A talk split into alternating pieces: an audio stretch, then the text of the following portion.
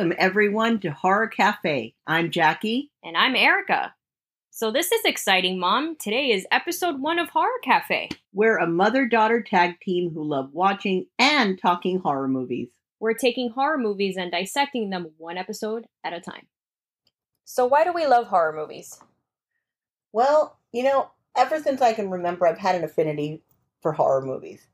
Back in prehistoric times, I had this tiny black and white TV I would watch scary movies on until late into the night. I'd scour TV Guide, another thing from the prehistoric era, and highlight movies that I wanted to watch on Fridays or Saturday nights. Now, mind you, this was at a time when you just had a handful of channels and there was no instant streaming. Can you believe that? What no a instant, concept. Right? No instant streaming. So, The Exorcist was the first real hardcore movie that I ever saw.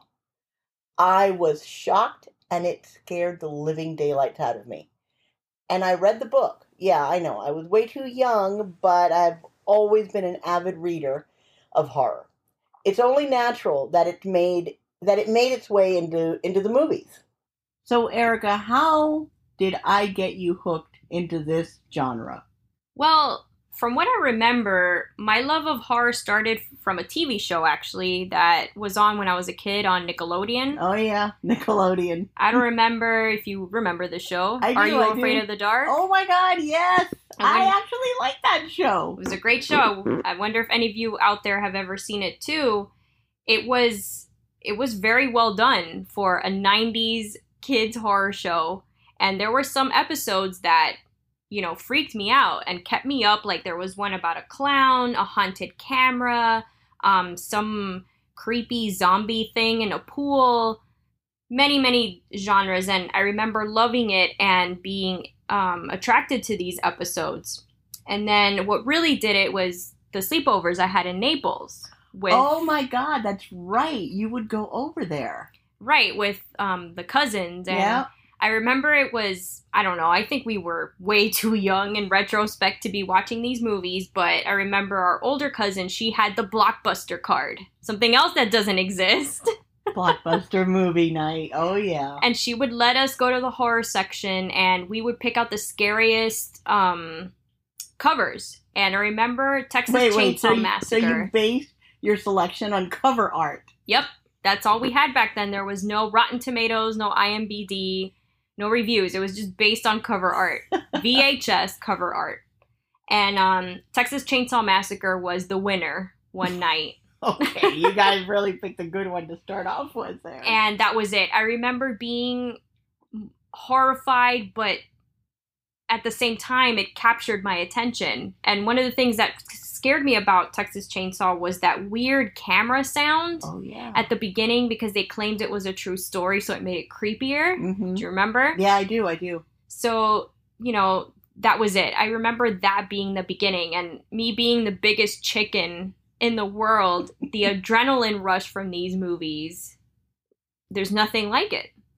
And then came the horror books that you introduced me to, which is no no other than Stephen King. That's some parenting right there, isn't it? That's it. You know, I can't remember exactly how and what movie it was that got us together, you and I, to start watching them. Me either. You can't either. I, I can't. I can't remember At all. But I do know that I basically gained a horror movie friend for life. Really, Oh yeah. We don't miss a movie. no. and all I know is that we get such a kick out of going to the movies or watching movies on instant watch or instant streaming, even the really bad ones. Sometimes those are the best because we get a good laugh out of that, don't we? we do. No matter what, it's always good. Good or bad, it's always good. And and we talk it to death and we laugh till our stomachs are literally in painful knots. But it's all good. And that's why we're here. We offer a different perspective on movies. We want to share what we think and we want to entertain you, the audience. So today, we're talking The Exorcist. Arguably the scariest movie of all times, and my personal favorite horror movie. Yeah, you didn't let me watch this movie for years. Do you remember that? Yeah, I do. I didn't think you were ready for this movie because in my mind it was horrifying. And I kept thinking this kid's not going to sleep at night. And then yeah, I didn't I didn't think it was the right time for you to watch it. So, do you remember her creepy face and vomiting and everything? And you would shield me from the commercial. You would, Eryka, go into the bathroom. Don't look Oh at the God. commercial. Oh my god, that's true. I would. I would be like, I knew it was coming on. It's like, go to the other room, cover your ears, close your eyes, or whatever. Or if there wasn't enough time, it was just cover your ears and close your eyes. I don't want you to hear this. And and you would do it. Yeah. And I remember you and dad always saying how scary this movie is. It's terrifying. It's so scary. And, you know, he would always talk about a bathroom scene. And I'm like, okay, bathroom scene. Something creepy must happen in the bathroom. And so the day came where you let me watch this. I think I was a teenager Mhm. finally. And the whole time we're watching the movie, I'm mesmerized. I'm like, where's this bathroom scene that dad keeps talking about? Oh my god, I know where you're going with this. Oh, So no bathroom scene happened. so okay, except when Chris is giving her a bath, but nothing happened. right. So then finally I approached dad and he and he's like, "No, it's that I was afraid to get up to go to the bathroom at night after watching that movie." Haha. Now in retrospect, that's pretty funny It too. is pretty funny.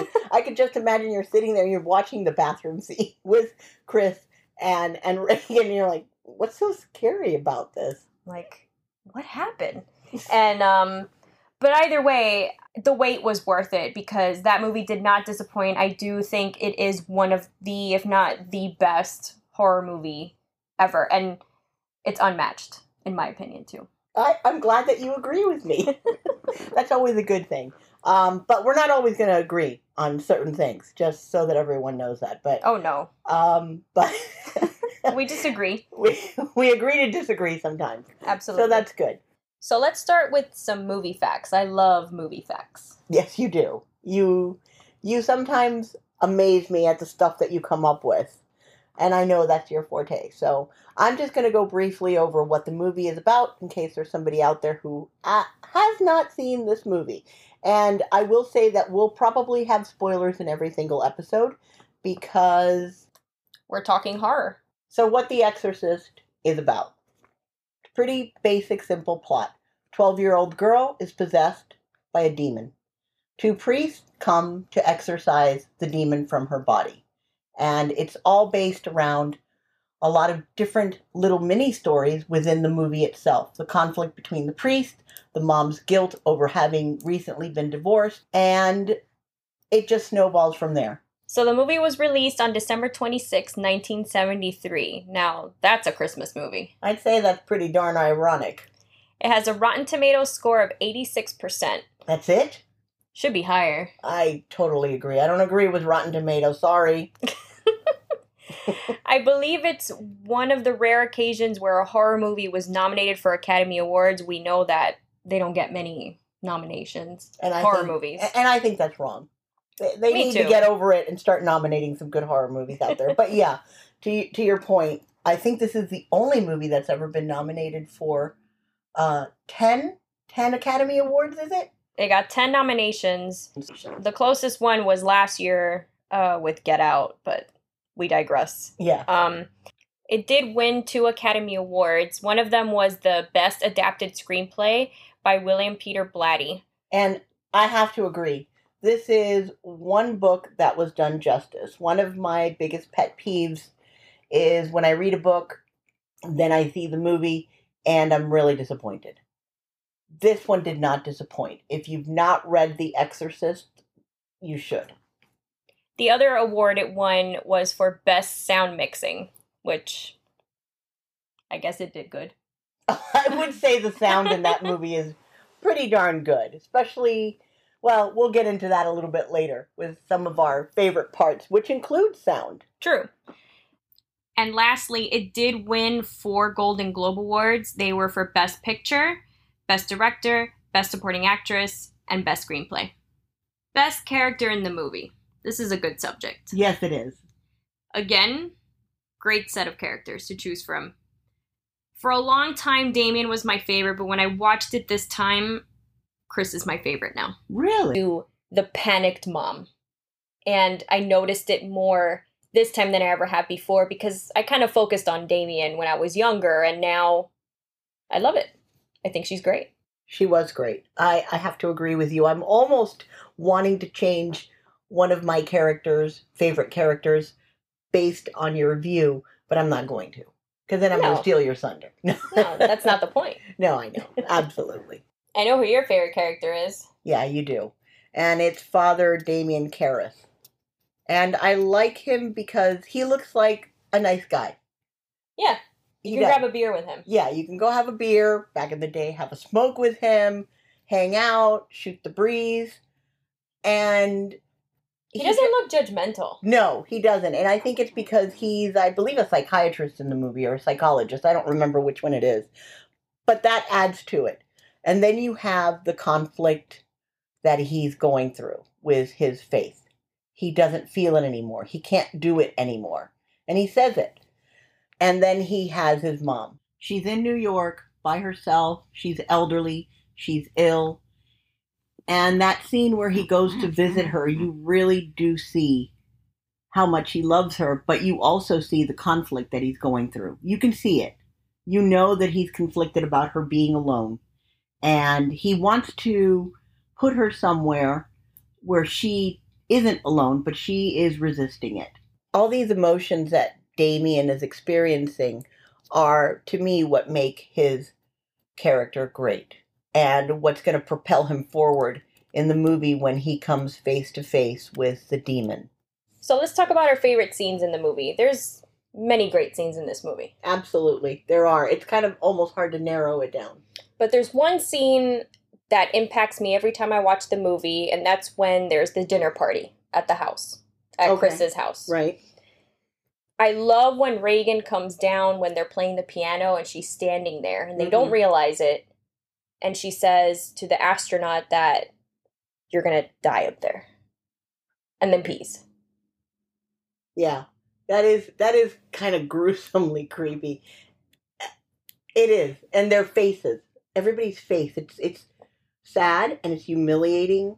And what I like about the scene, it's very simple. There's nothing crazy about the scene, but it's her face. Mm-hmm. She's blank. Is that what Regan's face to me is just blank. She's just she's not there anymore. Chris's face, and like you said, everybody's face is mortified, but I think Chris, like you said, is embarrassed, she's surprised, and she's scared. Why is my daughter doing this? Why did she just literally pee herself in front of a group of people? Why is she saying that? Hmm. Now, I know things have already been happening in the movie with the testing and you know her changing in personality but i personally think this is the true beginning of her possession with captain howdy Do you think this is the catalyst? I think the, so. Into the demon manifesting itself as the demon, and everything else is out the door. i think so that's why i think that scene is so impactful because from then on everything just goes downhill for her and in in the possession sense They focus down on on her on her feet, and you and you see the urine, and it's just scary. It's terrifying. It's so simple, but it's terrifying. You realize that Regan is gone. she's she's out captain howdy's in full time yeah, yeah definitely. He's in the house. Captain How- Howdy's in the house for sure. For me, the scene that has always impacted me is the part where Damien is listening to the recordings, hearing I am no one. It still stands the hairs up on the back of my neck.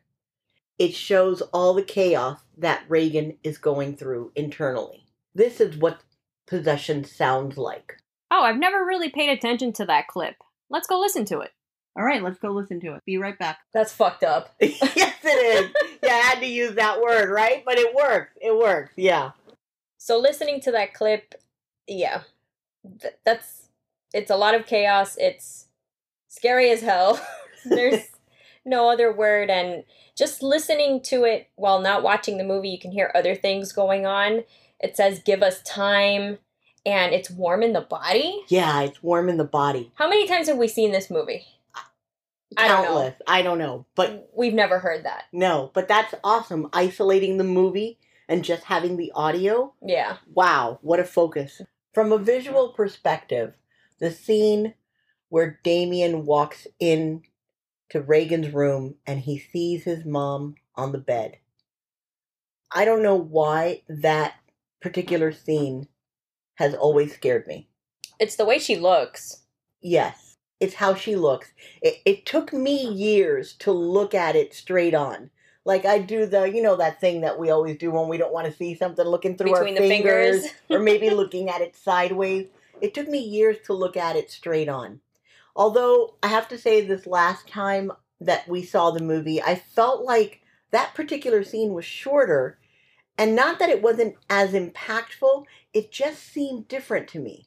Me too. I always thought that scene was longer. Yeah, I thought she spoke too. I could have sworn she had spoken, or maybe it's just convoluted in her head by the time we saw it this time around. But I also thought she was wrapped up in sheets for some reason. Well, she's she's kind of wrapped up like almost Yeah. a straight jacket. with a straight jacket, but looks I, like it. I guess that's what ha- that's what happens when you don't look at something straight on.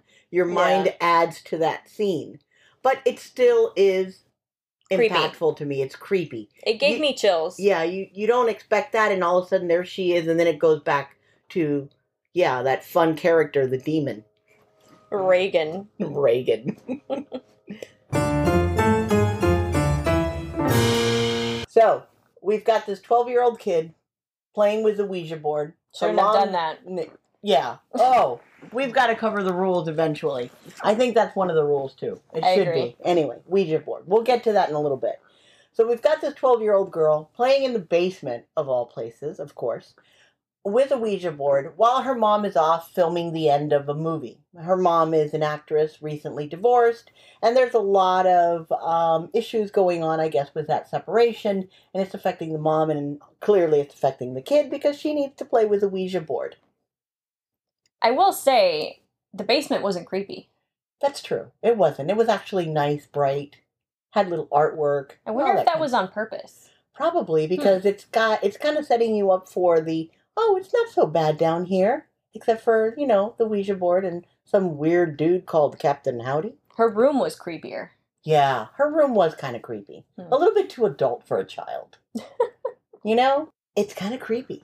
You you had imaginary friends, but not on this level of kind of weird creepiness with a Ouija board or Ouija board.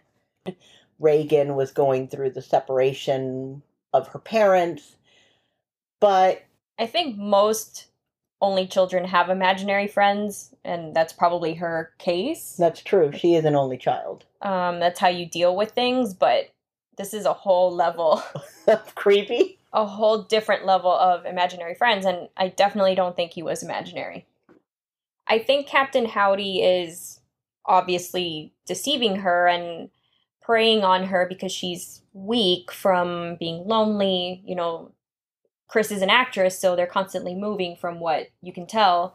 The divorce.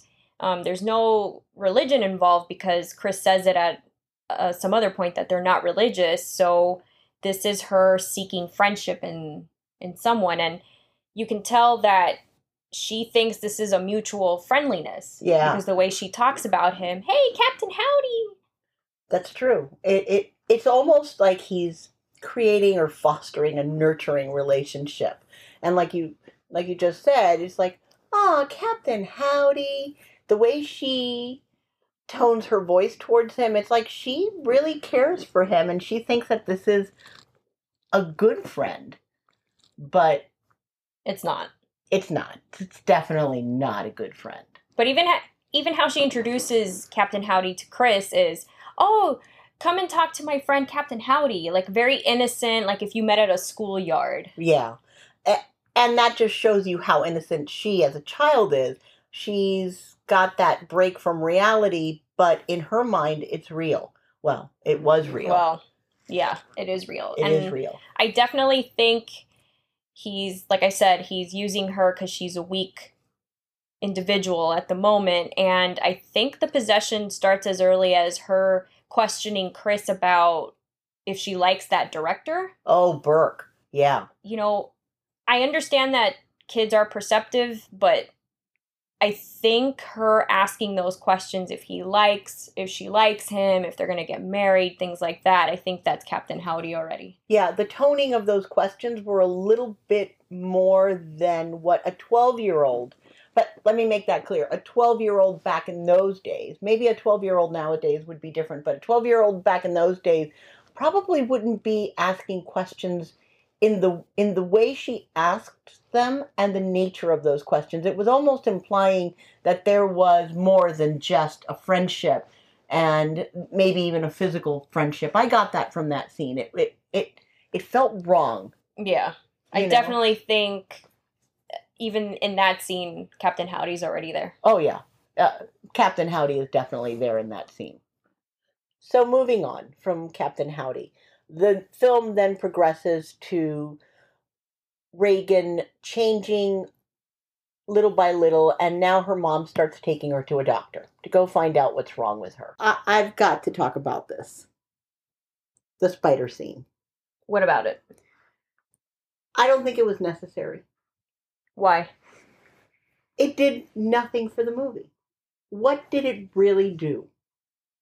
Except have her crawl backwards, which, by the way, was actually done in 1973. It's not that it was done in 2000 when it was released and added in. It really was done, but I just felt it was out of place. It just didn't it didn't feel like it fit in. I actually don't mind the scene that much. What I like about it is the the footsteps.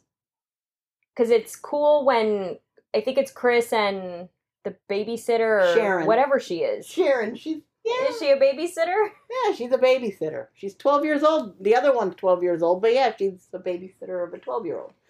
So they're talking and then all of a sudden you hear the footsteps. And it's her coming down and I don't know, I find the footsteps eerie. And while I think it's eh, it could not be in the movie, it could be in the movie, I really don't it doesn't bother me either way, not not as much as you. I just felt it wasn't necessary. It did nothing for the plot.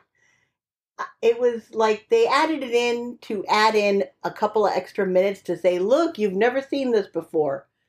Big deal. I think it was for scare effect, and I also think it's to show how much Regan has changed. Yeah, she's an acrobat now. Well, I mean, in the She sense join Cirque du Soleil. That's great. There She can go. be in the Vegas residency now. There you go.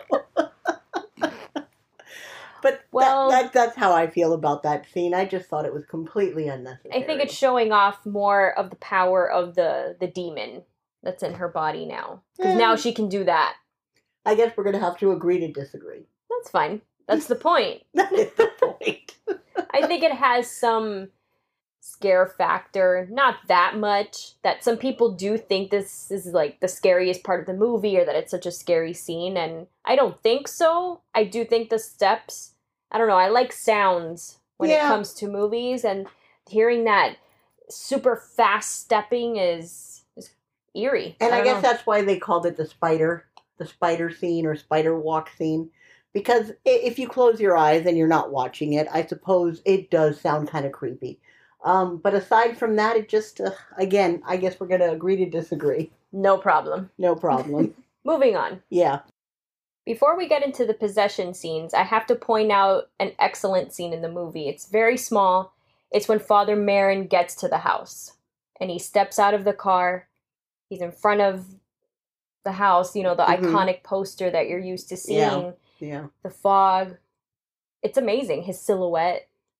You know the badass has arrived at the house. The He big, is. The big guns have arrived.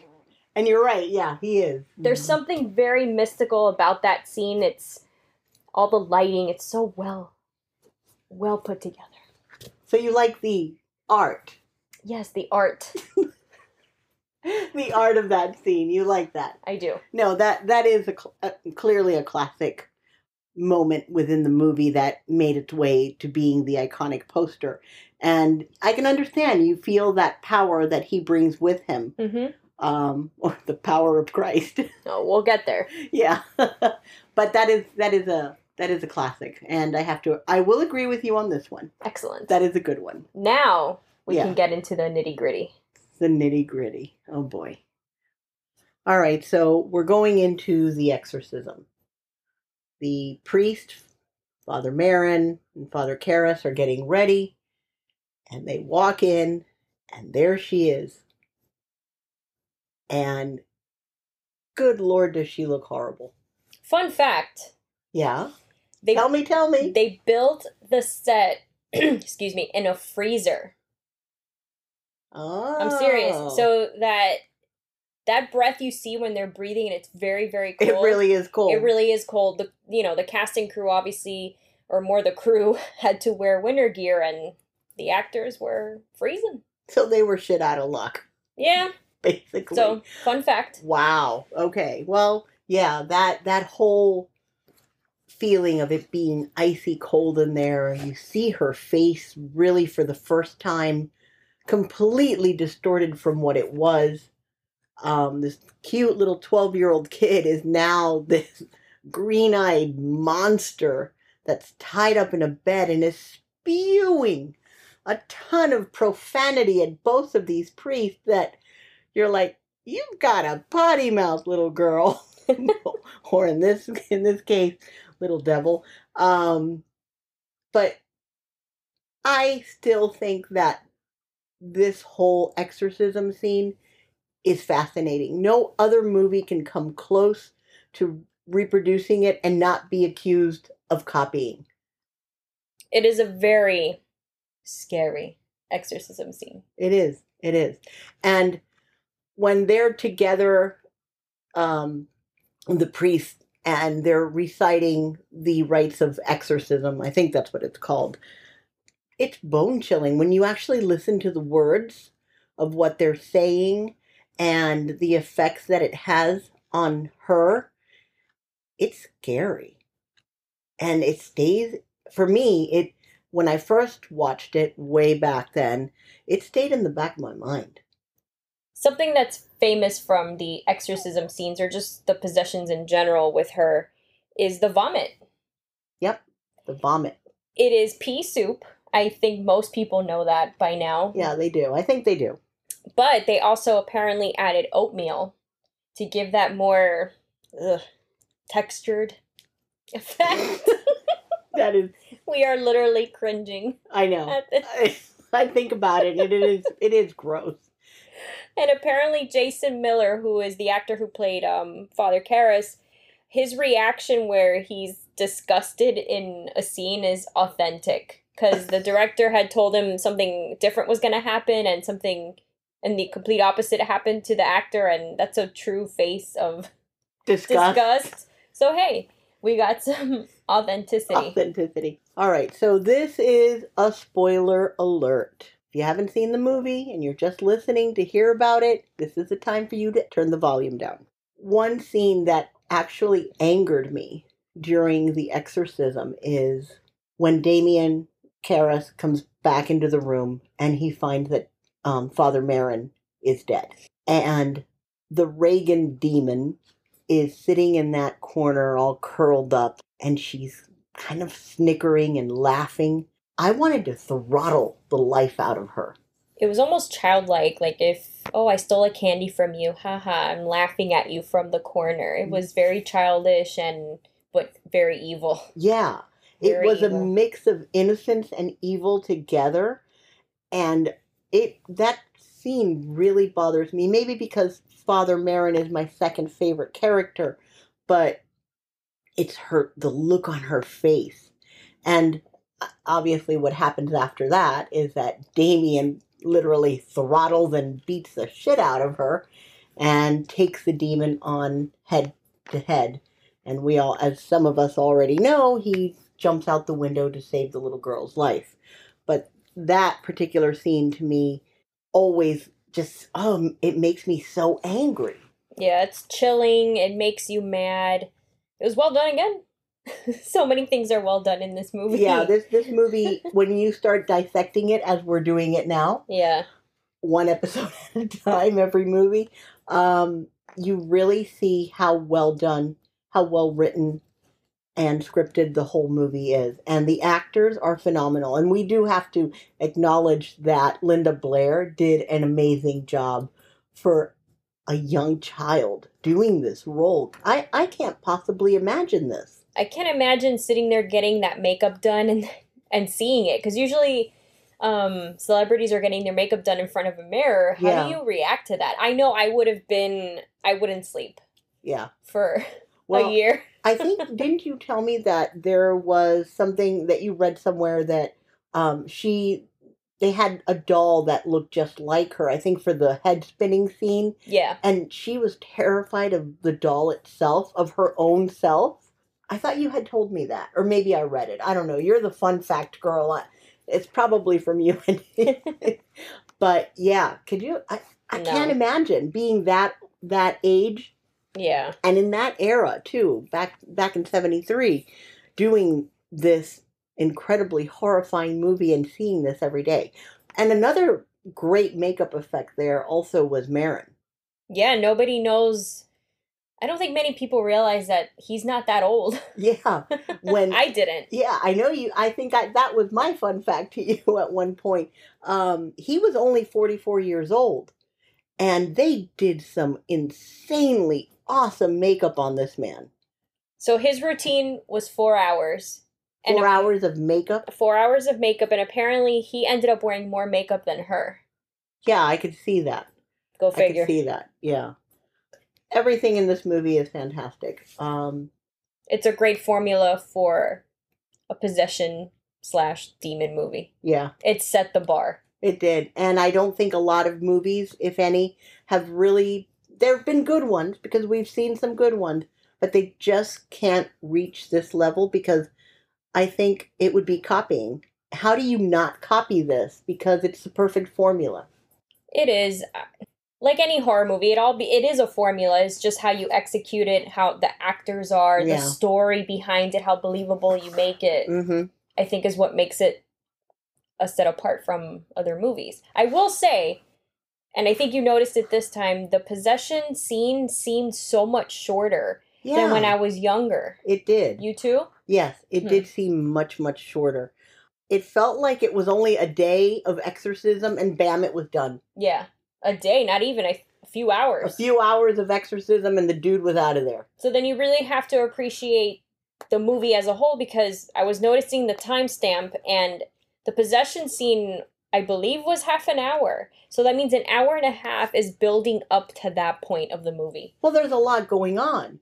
You've got the slow changing of Regan, uh, all Chris. the all the tests, Chris trying to get answers, the conflict that Damien is having with his own faith and believing in his religion or in God anymore. And I will say, I think that Damien found God in the, The exorcism. exorcism. Yes Yeah. he fi- he he finally faced his reality and that is that he regained his faith unfortunately he then jumped out a window and killed himself but he did so to save a soul Right. Maybe he saved himself too. maybe that He could have. that's true ooh that's so Mm. prophetic of you Oh, see that? that was good that was good so there you go that's movie talk now let's talk about a couple of other things and then we're going to wrap up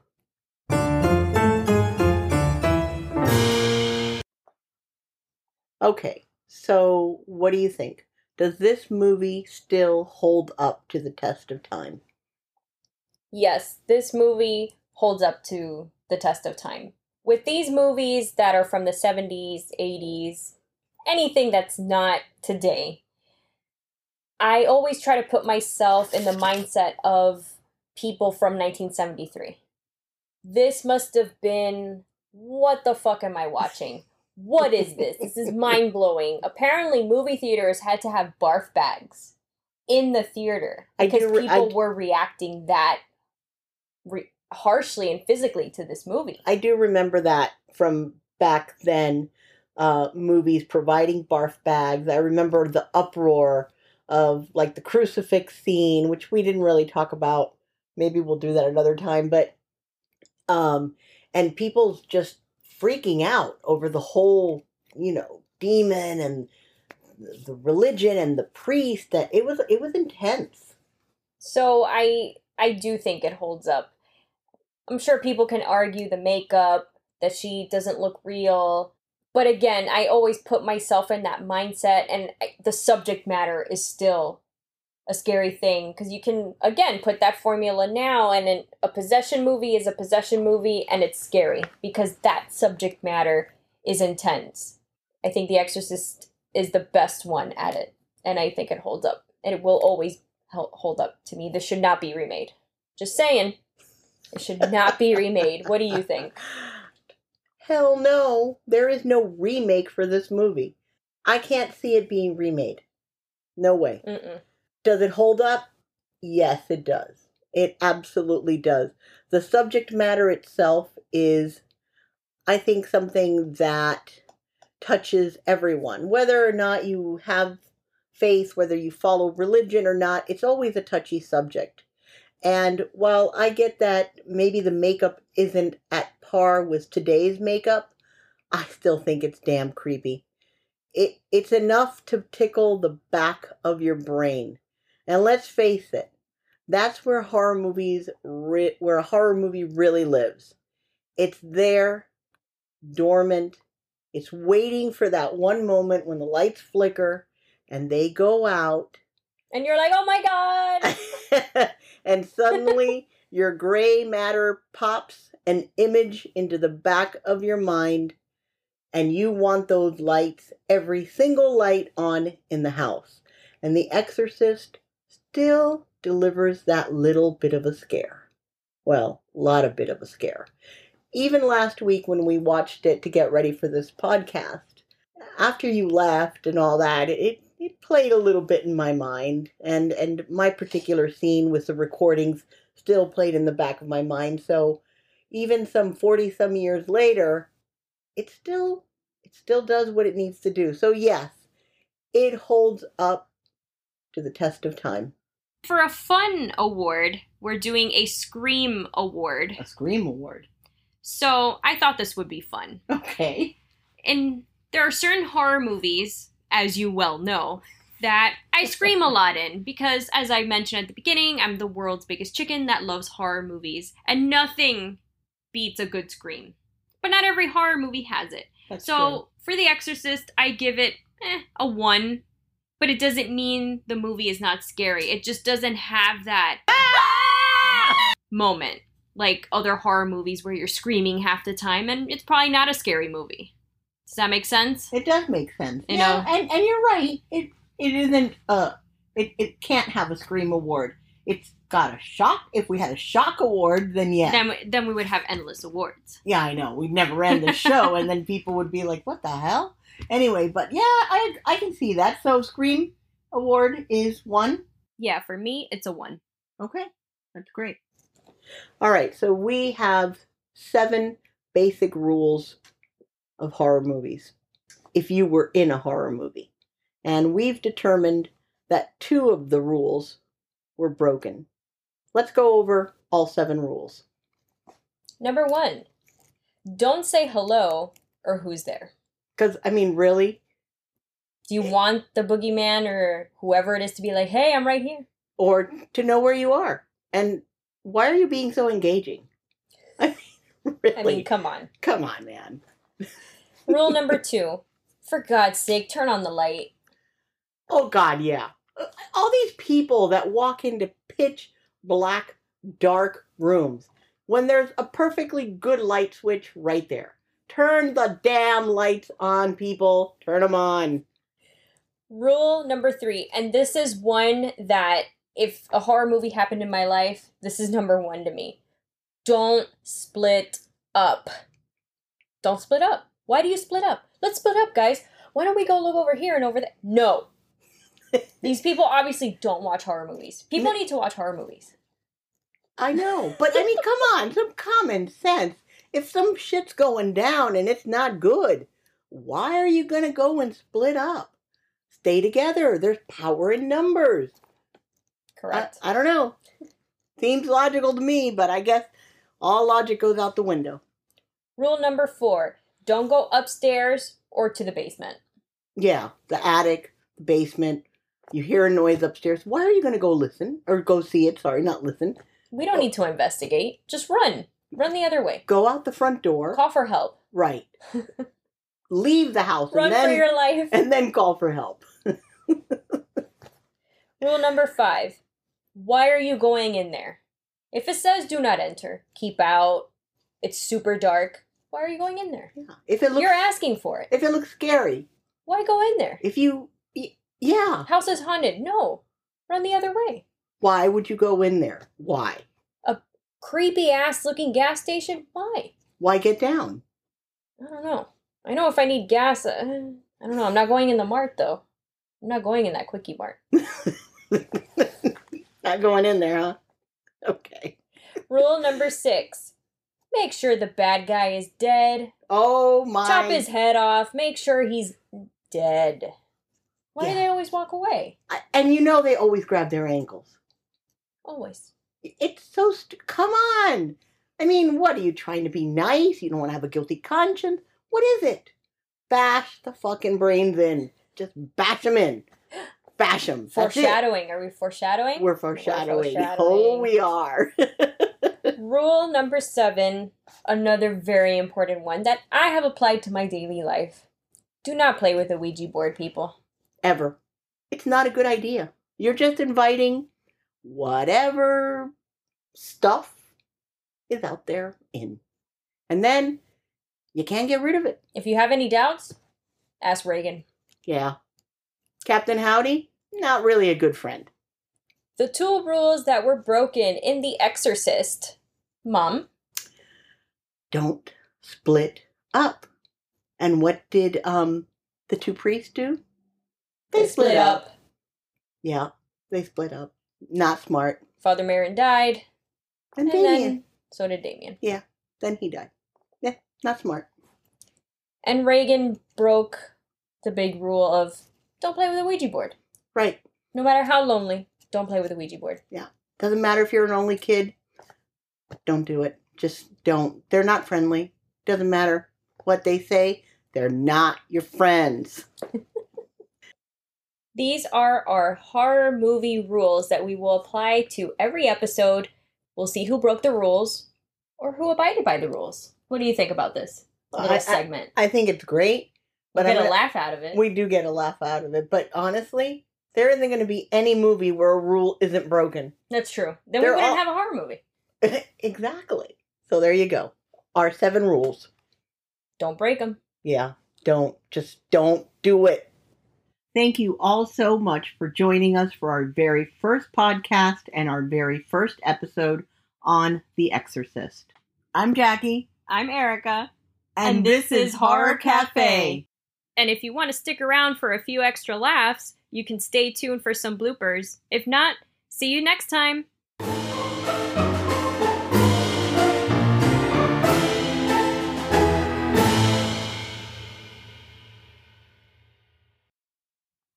Welcome, folks, to Horror.